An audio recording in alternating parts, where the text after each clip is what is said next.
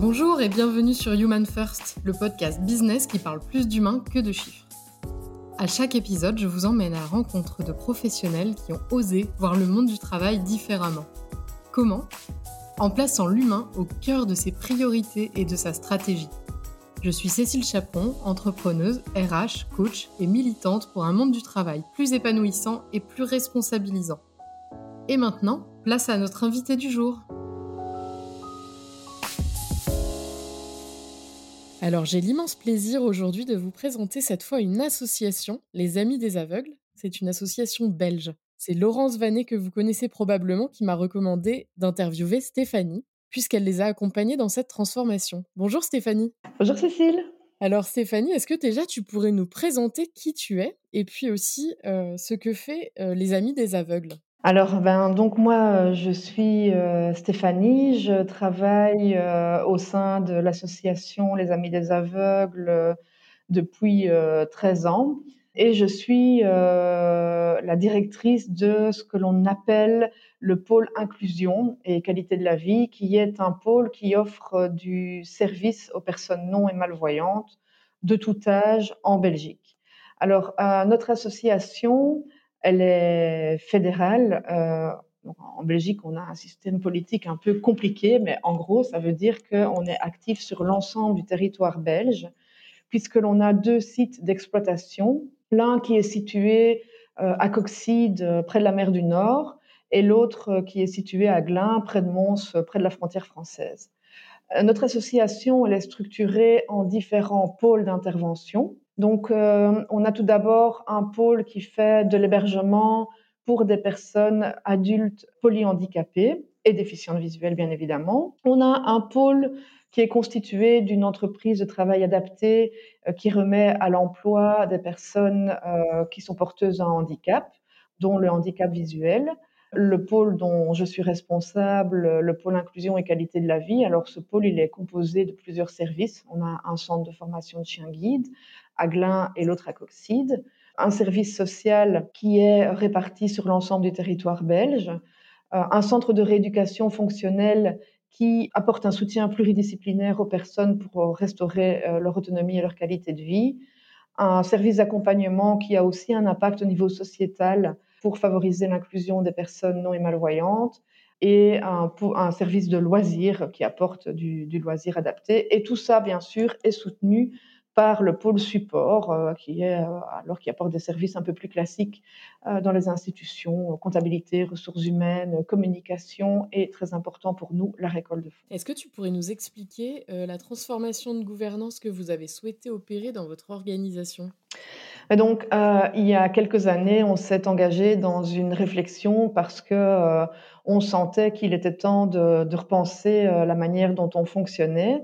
Et euh, bon, après une première phase de, bilan, euh, d'audit qu'on a réalisé nous-mêmes, euh, il nous a semblé euh, important de se faire accompagner par des professionnels euh, pour nous aider à, prendre un peu de distance dans cette réflexion. C'est comme ça qu'on a collaboré avec plaisir et réussite, je pense, avec Laurence Vanet. Euh, et euh, on a euh, ensemble étudié différentes formes d'organisation envisageables pour la gouvernance et le management et on s'est orienté vers un modèle participatif. C'était une petite révolution pour notre association puisqu'on venait d'un modèle quand même beaucoup plus classique, hiérarchisé. Qu'est-ce qui a été le, déclic pour opérer cette transformation? Ah bah ça c'est une bonne question. en fait, euh, je ne sais pas s'il y a vraiment eu un déclic. Euh, je pense que euh, c'est un quelque chose qui a été relativement progressif. On, avait déjà opéré des, transformations. On venait d'un modèle relativement classique d'organisation où on avait une direction générale avec euh, un conseil d'administration, une assemblée générale, mais au fur et à mesure du temps, en fait, les uns et les autres, euh, il euh, y, y, a une confusion des rôles euh, avec des directeurs euh, qui avaient peu d'autonomie et qui intervenaient peu en tant que directeur et un conseil d'administration qui, lui, devait descendre de plus en plus dans les tâches opérationnelles et de part et d'autre, on se rendait bien compte que la situation n'était pas idéale. En parallèle, euh, ben, dans les différents services, euh, certains avaient déjà euh, opéré des, glissements vers le participatif et il nous semblait que c'était vraiment un modèle qui était intéressant et qu'il fallait creuser davantage.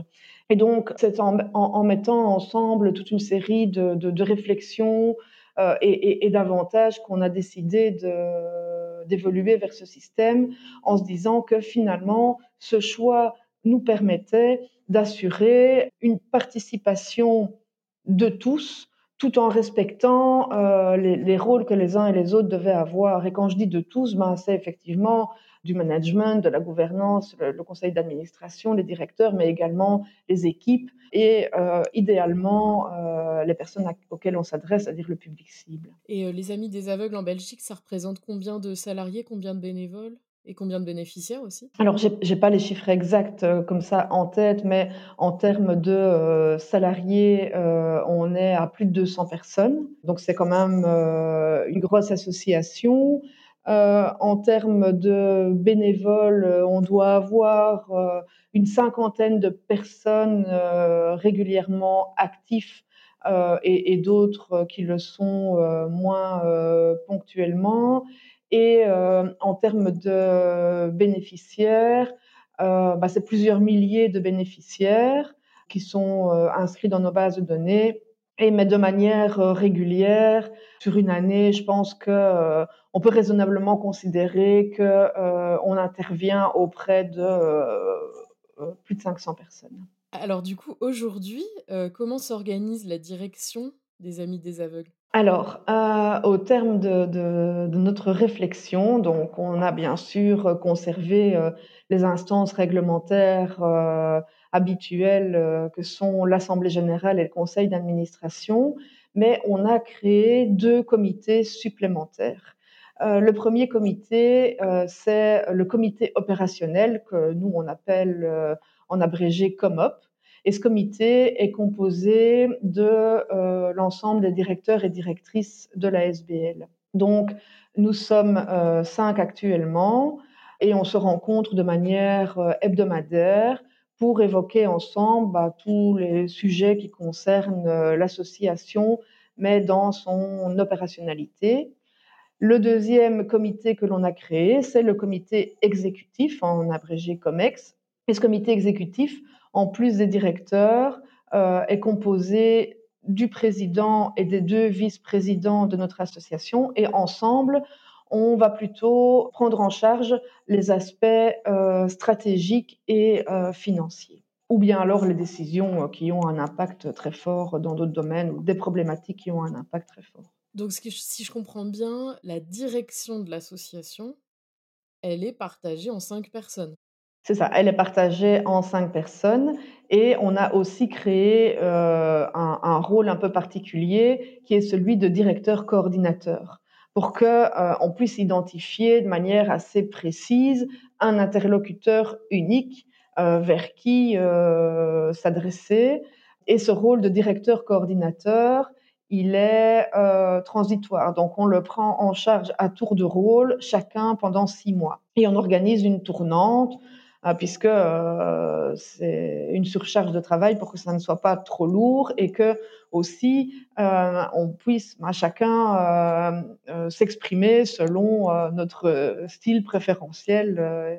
Si on prend les termes habituels d'une entreprise traditionnelle avec son, son, directeur général, ça veut dire que la direction générale, elle est bien assurée par cinq personnes. C'est ça, la direction générale est partagée. En tant que directeur, maintenant, on a deux rôles principaux. Ben, c'est de, euh, tout d'abord, comme c'était le cas par le passé, d'assurer euh, la direction euh, de nos pôles, mais également d'intervenir en tant que directeur au sein du COMOP pour euh, ben, assurer que euh, la, gestion de euh, l'association dans sa globalité est optimale. Et est-ce que celui qui prend le, je ne sais plus comment tu as dit, les six mois de, de coordination... C'est le directeur coordinateur. Le DIRCO en abrégé, on adore les abréviations. voilà. Alors, est-ce que celui-là, pendant les six mois où il est élu, est-ce que c'est lui qui prend le rôle de directeur général ou non? Est-ce que ça reste quand même bien ces cinq personnes qui, qui dirigent?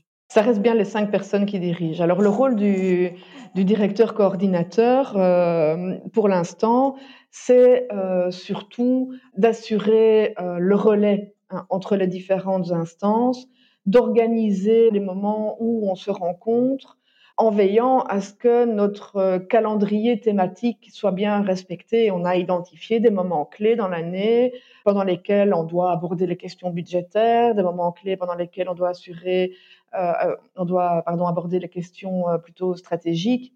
Il est aussi garant de ce que nous on a appelé la granularité des informations. c'est-à-dire que on doit veiller à ne pas remonter trop de sujets opérationnels dans les instances plus stratégiques, ou alors on doit veiller à ne pas prendre des décisions qui soient trop stratégiques dans nos comités opérationnels. Et ça, toute cette coordination, elle est euh, du ressort euh, du DIRCO. Il va aussi euh, prendre en charge des projets que l'on a identifiés dans notre plan stratégique euh, ou euh, des, des, problématiques plus transversales qui se posent euh, pendant le, la mandature du DIRCO. Par exemple, pendant que moi j'étais DIRCO, on avait décidé de mettre en place un système d'évaluation à 360 degrés pour les directeurs, avec un accompagnement pour faire en sorte que euh, on, puisse réellement s'inscrire dans une démarche de mentoring les uns par rapport aux autres. Cet aspect-là, euh, c'est moi qui l'ai euh, géré pendant ma mandature de DIRCO.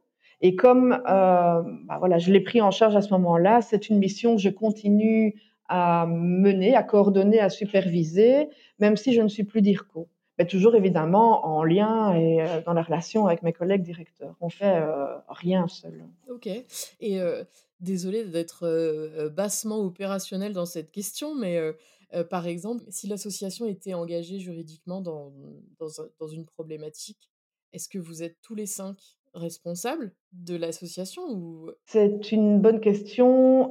il faudrait revoir comment on a formulé ça dans les statuts. Euh, sur le plan de euh, la, c'est une question qui s'est posée en fait de la manière dont on, déléguait. Euh, je pense qu'on a délégué la responsabilité au COMEX. il faudrait que je vérifie ça au niveau statutaire. Euh, en tout cas, vu la manière dont on fonctionne, c'est clair qu'il me paraît assez difficile que euh, le, le COMOP soit engagé dans une problématique conséquente qui n'aurait pas été partagée euh, avec les, les, les, administrateurs du COMEX. Euh, et donc, euh, je pense que euh, voilà, enfin, personne n'est à, l'abri d'une erreur, mais je, je, je vois difficilement comment on la partagerait de manière collective uniquement entre directeurs, parce que le système de fonctionnement qu'on a fait qu'on est en dialogue permanent avec les administrateurs et qui seraient informés, donc ils auraient pu intervenir. Euh, depuis que vous avez mis ça en place, euh, quels sont les retours euh, des collaborateurs, par exemple? Les retours des collaborateurs ont été de, manière de manière générale assez positifs, bah, parce que c'est d'abord assez innovant et puis ensuite valorisant bah, d'être dans une structure où on peut entendre euh, la voix des uns et des autres.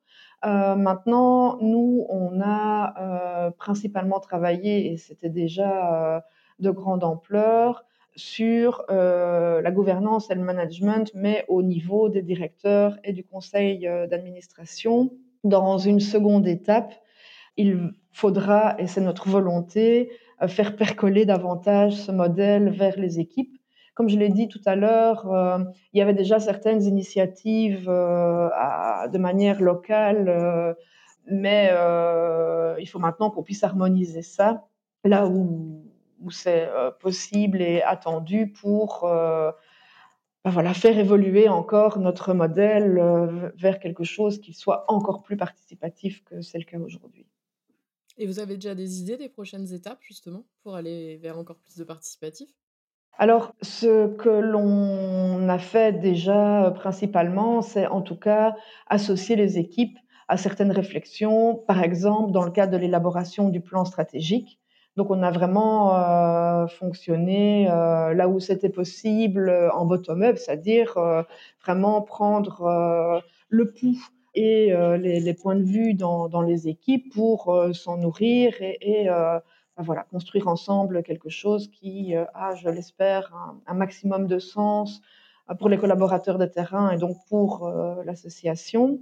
Je crois que dans une seconde étape, ce qui serait intéressant, bah, c'est de, voir comment on peut créer davantage d'espaces de, dialogue, d'espaces où on se rejoint pour, bah, pour s'entendre et, que chacun s'imprègne des, réalités des uns et des autres. malgré tout, on, on, reste encore dans un contexte où c'est pas toujours évident de bien comprendre les contraintes qui sont liées, je veux dire, à, chaque endroit de, la gestion. Parfois, les équipes ont des attentes en termes de gestion qu'on ne sait pas rencontrer parce qu'on a des contraintes qu'ils ne connaissent pas. C'est normal, on n'a pas le même vécu euh, quotidien de travail. Et euh, bah, parfois, nous aussi, en tant que responsables, on peut avoir des, attentes qui sont difficiles à, rencontrer de la part des équipes parce que euh, euh, voilà, ça s'inscrit mal dans leur quotidien. Et on doit davantage, je pense, pouvoir créer ces, espaces d'échange, de, dialogue, euh, euh, pour réellement que on crée du lien à, tous les, à tous les étages. Et je pense aussi, oui, d'arriver à ce que les, les équipes aient un niveau de maturité tel que le participatif soit vécu pleinement comme quelque chose de, positif, est inscrit dans leurs habitudes. Je vais donner un exemple pour euh, éclairer le propos. Il y a euh, bah maintenant euh, une, année, dans une des, équipes du pôle dont j'ai la responsabilité, on, a souhaité aller un cran plus loin dans le participatif. Et donc, on, on s'est fait accompagner par un coach qui est très engagé et très emprunt et qui est arrivé avec euh, une proposition de modélisation euh, déjà assez élaborée dans le participatif. Donc, il a travaillé avec euh, les équipes, il a présenté sa proposition, qu'il a voilà, travaillé, mise en pratique. et quand on l'a instauré, on s'est rendu compte que ça avait du mal de prendre et que même paradoxalement, ça générait des tensions. Parce qu'en fait, on n'a pas bien senti et donc respecté le besoin, je pense, d'une transition douce vers une responsabilisation plus marquée euh, des équipes. On avait mal euh, aussi euh, estimé les chemins de communication et donc on s'est retrouvé avec des équipes un peu désemparées parce que confrontées à des responsabilités qu'elles n'avaient pas l'habitude de prendre sans réel repère un, lien communicationnel qui s'était euh, un peu euh, distendu avec le N plus 1 simplement du fait de, la, des comités qui s'étaient créés, en fait, hein, des réunions d'information où le, le, responsable ne participait plus puisque c'était du participatif et donc il n'y avait plus de raison. Mais du coup, il n'y avait plus d'échange, plus de dialogue. Finalement, ils se sont retrouvés euh, un peu loin les uns des autres et on a dû faire marche arrière. On a dû dire oulala, oulala, euh, on revient un peu en arrière, on garde certains éléments qui étaient intéressants et on va réfléchir pour voir comment on met en place ça, mais selon un glissement beaucoup plus doux. Et donc c'est pour ça que je parlais de maturité euh, et, du besoin d'installer ça au sein des équipes, mais en, prenant le pouls aussi bah, de leur ressenti, de leur vécu, de ce que euh, ils, ressentent comme avantage euh, ou pas à la mise en place, parce que paradoxalement, voilà, il y a un besoin de cadre en fait euh, qui, qui s'est manifesté. C'est très intéressant. C'est Frédéric Lippi dans un épisode précédent qui, qui nous disait justement que l'ingrédient principal de ces transformations, c'était la patience. Tout à fait. Et, je crois que c'est très vrai, en tout cas dans tous les épisodes, on retrouve beaucoup ça, la patience. En fait, c'est c'est pas des transformations qu'on peut faire en push. on peut pas aller très très très vite sur tous ces sujets. Mais on peut pas aller très vite. Et puis, mine de rien, le changement de paradigme est tel que il faut prendre le temps d'ajouter ingrédient après ingrédient pour que effectivement la, la, mayonnaise prenne et, que qu'on aille vers une réussite. Nous, mine de rien, à notre niveau, ça fait déjà deux ans qu'on est impliqué dans, dans, cette transformation et on se rend bien compte que c'est pas fini. Et donc, je pense que euh, plutôt que de voir ça comme euh, une, euh, une, transformation voilà, qu'on opère à un moment donné et dont, dont on ne parle plus, c'est vraiment de se situer sur un continuum et de savoir que bah, on sera en, en, évolution permanente. Et effectivement, l'autre élément de la patience, c'est le temps que ça prend. C'est évidemment beaucoup plus rapide et facile à certains moments d'avoir une personne qui euh, tranche, qui prend des décisions rapides, que de, voilà, de, prendre le temps de s'entendre, de s'écouter, de discuter, peut-être de rediscuter à certains moments. Et donc effectivement, euh, et, le deuxième élément, outre la patience, euh, c'est la communication, vraiment. Ça, je pense que c'est indispensable. C'est-à-dire? C'est un, un, modèle dans lequel euh, il est euh, nécessaire de beaucoup échanger, de beaucoup dialoguer, parce que euh, c'est important de, de, de, vérifier que on se comprend, que on cerne suffisamment bien les tenants et les aboutissants de l'une ou l'autre situation autour de laquelle on va devoir prendre une décision tout à l'heure, euh, quand je parlais des équipes, euh, je, parlais de leur vécu, de leur ressenti. Ben, c'est important d'échanger en fait pour pouvoir percevoir et ajuster en permanence notre attitude en termes de, euh, management à l'évolution. Et ben, voilà, on ne sait pas le sentir si on ne prend pas le temps d'en parler. Quand c'est dirigé par cinq personnes, une association comme ça, est-ce qu'à un moment donné, il y a besoin, ou vous, comment ça fonctionne en tout cas, d'une instance de contrôle ou est-ce qu'il y, est qu y, a besoin de quelque chose pour mettre d'accord les cinq personnes pour, Est-ce qu'il y a besoin? Oui. Et donc, nous, on, fait le constat. Et quand je te parlais de communication juste avant, là où la communication elle est aussi importante, c'est sur les questions de définition. C'est quoi du participatif Et sur des échanges de représentation? Euh, parce que euh, bah forcément, on est tous des êtres humains, on a tous euh, des compréhensions euh, qui sont propres, et on peut donc avoir un idéal de participatif qui est effectivement fort personnel. Et donc, on a besoin effectivement d'un cadre, que ce soit un cadre symbolique, parce qu'on s'est tous mis d'accord sur un concept, sur une procédure, sur un paradigme, euh, et ça, c'est très très important. Et nous, on y a travaillé et on y travaille encore parce qu'on se rend compte que euh, on n'est peut-être pas allé encore assez loin dans la finesse de nos définitions et donc de notre cadre. Et on a besoin aussi euh, d'un cadre, euh, d'une instance presque surmoïque à certains moments euh, qui, euh, qui vient trancher quand c'est nécessaire. Et donc, nous, on, s'est, bah, on était tout de suite conscients que c'était indispensable. Par contre, on n'a pas encore, euh, on y travaille, mais on n'a pas encore identifié avec euh, beaucoup euh, d'efficacité comment y parvenir.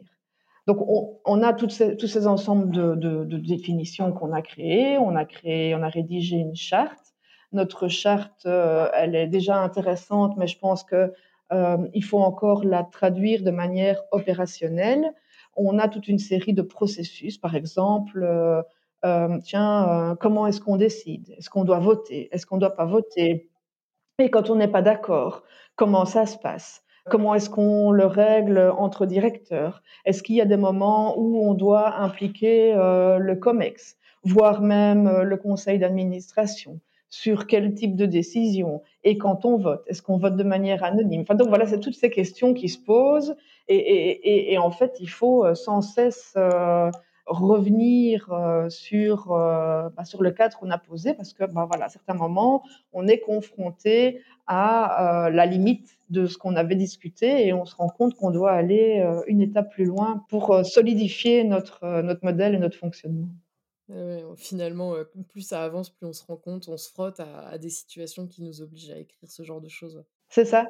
C'est ça. Et dans une des questions que l'on se pose, on parlait tout à l'heure du rôle du directeur coordinateur, bah, c'est aussi, tiens, finalement, est-ce que le DIRCO, à un moment donné, il doit pas avoir aussi un rôle peut-être un peu plus, heu, tranchant, cadrant? Alors bon, ça, c'est pas encore réglé, on a chacun des points de vue, heu heu, sur la question. Et puis surtout, si on décidait à un moment donné, d'aller vers, ce genre de modèle, alors comment est-ce qu'on le concrétiserait pour qu'on puisse rester tous collègues à un niveau horizontal, mais qu'à certains moments, l'un d'entre nous puisse, heu, a avoir, heu, une mission un peu plus consistante dans cette coordination? Si une association, heu, avait envie de se lancer dans ce type de transformation, qu'est-ce que tu lui donnerais comme conseil? Eh ben, d'abord, de pas vouloir aller trop vite, de, sentir, le pouls de l'institution, pour voir un peu, heu, où en sont les différentes parties prenantes. Hem, je conseillerais également de se faire accompagner parce que moi, je pense que ça, c'est vraiment indispensable. D'une part, pour profiter de l'expertise, de quelqu'un, qui a l'habitude de ce genre de transformation et deuxièmement, pour la neutralité et le regard extérieur, de quelqu'un qui, à certains moments, peut nous confronter, dans notre fonctionnement, nous questionner, ce qu'on fait forcément mal soi-même, heu, quand quand on se regarde le nombril, on a tendance à être trop subjectif. Heu, voilà, oui, vraiment, ça, je pense que c'est, heu, indispensable. Tout à l'heure, tu as parlé de de ce que tu avais mis en place là dans ton équipe, heu, le 360 pour les directeurs et le mentoring. Ça m'intéresse particulièrement. Est-ce que tu peux nous raconter, ce qui s'est passé pour ça? Dans l'équipe de directeurs, à un moment donné, on a trouvé, heu, indispensable de repenser notre système d'évaluation. Dans un premier temps, on s'est dit que, heu, étant donné qu'on intervient à différents endroits, on est en interrelation avec nos équipes, on est en interrelation avec nos collègues directeurs, avec, heu, les membres du conseil d'administration, aussi, d'autres parties prenantes, nos bénéficiaires que pour avoir un point de vue, heu, suffisamment objectif sur nous, bah, il fallait récolter les avis des uns et des autres, de manière à pouvoir, heu, réfléchir des plans de développement qui soient réellement pertinents, pour chacun d'entre nous dans, nos missions principales. Et un autre, élément, qui nous venait, c'était de dire et ça renvoie un peu à la question du cadre, bah, finalement, nous, en tant que directeurs, on vit ensemble, on travaille ensemble dans ces COMOP. On a identifié qu'on avait, heu, chacun et chacune, heu, des points forts, heu, spécifiques. Comment est-ce qu'on fait pour, s'appuyer les uns et les autres, les uns sur les autres vers un enrichissement, heu, d'abord individuel et du collectif? Donc ça, c'est un un peu l'objectif, heu, que l'on poursuit. Donc pour ça aussi, on s'est fait accompagner. Je vais passer la partie, heu, éval à 360, bah, parce que ça, c'est relativement classique, hein, heu, c'est, de mettre en place, un outil qui qui nous permet d'objectiver.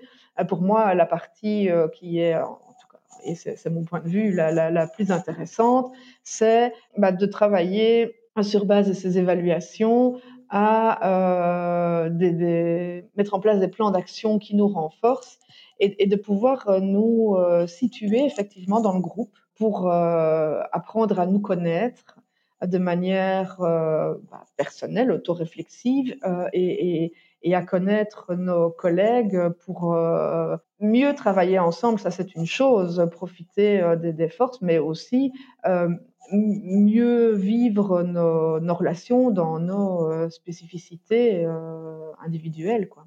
Et donc on est occupé on est occupé à ce travail, pour l'instant. Donc là, on est dans la phase où, on a dressé un peu nos nos profils individuels et où on commence à travailler avec, heu, notre, heu, coach externe, sur, ce que l'on peut apporter au groupe.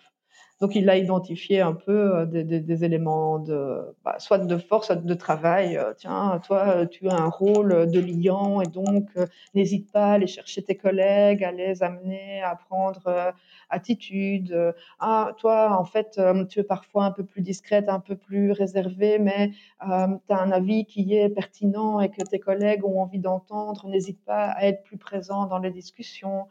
Oh toi, tu réfléchis parfois trop vite, trop loin, prends du temps. ça permet d'essayer de trouver une meilleure cohésion dans le groupe. La prochaine étape, ben, c'est que on va un peu chacun se présenter les uns aux autres selon ce que l'on peut retirer de ces analyses pour verbaliser en fait un peu euh, qui on est dans, nos forces, ce qu'on pense pouvoir apporter au groupe, euh, peut-être euh, ce qu'on recherche aussi dans, dans, le travail quotidien ensemble. Et, voilà, c'est une chouette aventure en fait, parce que l'objectif c'est de voir un peu comment on fait pour mieux fonctionner ensemble. Ça reste des groupes d'humains, d'individus. C'est un vrai travail sur soi aussi, ce genre de transformation. Et ça, c'est super intéressant. Parce qu'on peut se remettre en question, se dire, mais finalement, tiens, là où moi je pensais avoir peut-être des points forts, bah, parfois c'est peut-être à mettre en sourdine pour permettre à l'autre de s'exprimer lui aussi. c'est passionnant, un peu bouleversant à certains moments, hein, c'est vrai, mais très enrichissant. Et pour le petit mot de la fin, Stéphanie, est-ce est-ce qu'il y a des choses que vous feriez différemment? Avec le recul que vous avez maintenant? Alors moi personnellement, mais c'est aussi une sensibilité très forte que j'ai. je crois que j'aurais davantage réfléchi le modèle pour embarquer tout de suite les équipes. Ça c'est la première chose. et la deuxième chose, c'est que j'aurais en amont davantage travaillé à notre ADN commun, à ce qui fait sens, aux valeurs, à la manière dont on les traduit parce que nous, on a euh, énormément avancé, mais je dirais euh, principalement sur euh, les questions de fond. Comment est-ce qu'on va fonctionner ensemble? Comment est-ce qu'on va se retrouver? Dans quel type de réunion? Comment est-ce qu'on va alimenter l'ordre du jour de ces réunions, etc. Mais, et, on s'est dit, bah voilà, et finalement, la, la, question de l'ADN, qu'est-ce qui fait qu'on est tous pareils quelque part? J'ai parlé des différents pôles. Euh, ben, on a des missions qui sont tout à fait différentes et pourtant on a quelque chose qui nous relie. Moi, j'aurais davantage travaillé sur cet aspect-là, sceller les choses très très fort pour euh, construire la culture d'entreprise avec tout le monde. Je, je, referais plutôt les choses dans, ce sens-là, en fait, de se dire qu'il vaut mieux prendre du temps pour fédérer, pour assurer la cohésion, euh, et, ensuite réfléchir à comment on le matérialise dans les faits. Ok, ouais, c'est intéressant d'être plus, d'avoir une vision plus partagée de l'entreprise avec l'ensemble des collaborateurs. Oui, c'est ça. De, bien définir euh, la, la, mission. Ça, c'est, je pense, très très important parce que effectivement, on, on, on, sait toutes et tous quelle est la mission fondamentale de la SBL, mais on ne la vit pas forcément de la même manière en fonction du métier qui est le nôtre. Et ça, je pense que c'est un travail vraiment intéressant à faire, de dire, mais finalement, c'est quoi notre objectif commun à tous, comment ça se traduit, quelles sont nos valeurs et quels sont les comportements qui déterminent euh, ces valeurs, et, ensuite, à partir de là, alors de construire euh, le cadre de participation. Merci Stéphanie. Merci Cécile. Je suis vraiment ravie, euh, ravie de vous avoir interrogé, euh, d'autant plus une association et puis belge en plus, c'est super. Je suis vraiment euh, très très très contente. Merci Stéphanie. C'était un plaisir partagé. à bientôt. À bientôt. J'espère que vous avez aimé cet épisode autant que moi. Si vous connaissez quelqu'un qui aurait beaucoup de choses à dire sur le sujet, je serais très intéressée de le savoir. Alors partagez-nous son nom en commentaire. Pour nous soutenir, n'hésitez pas à partager cet épisode et à vous abonner à notre chaîne pour ne pas manquer les prochains. Et si l'envie de nous mettre plein d'étoiles et un commentaire vous prenez, n'hésitez surtout pas. À bientôt!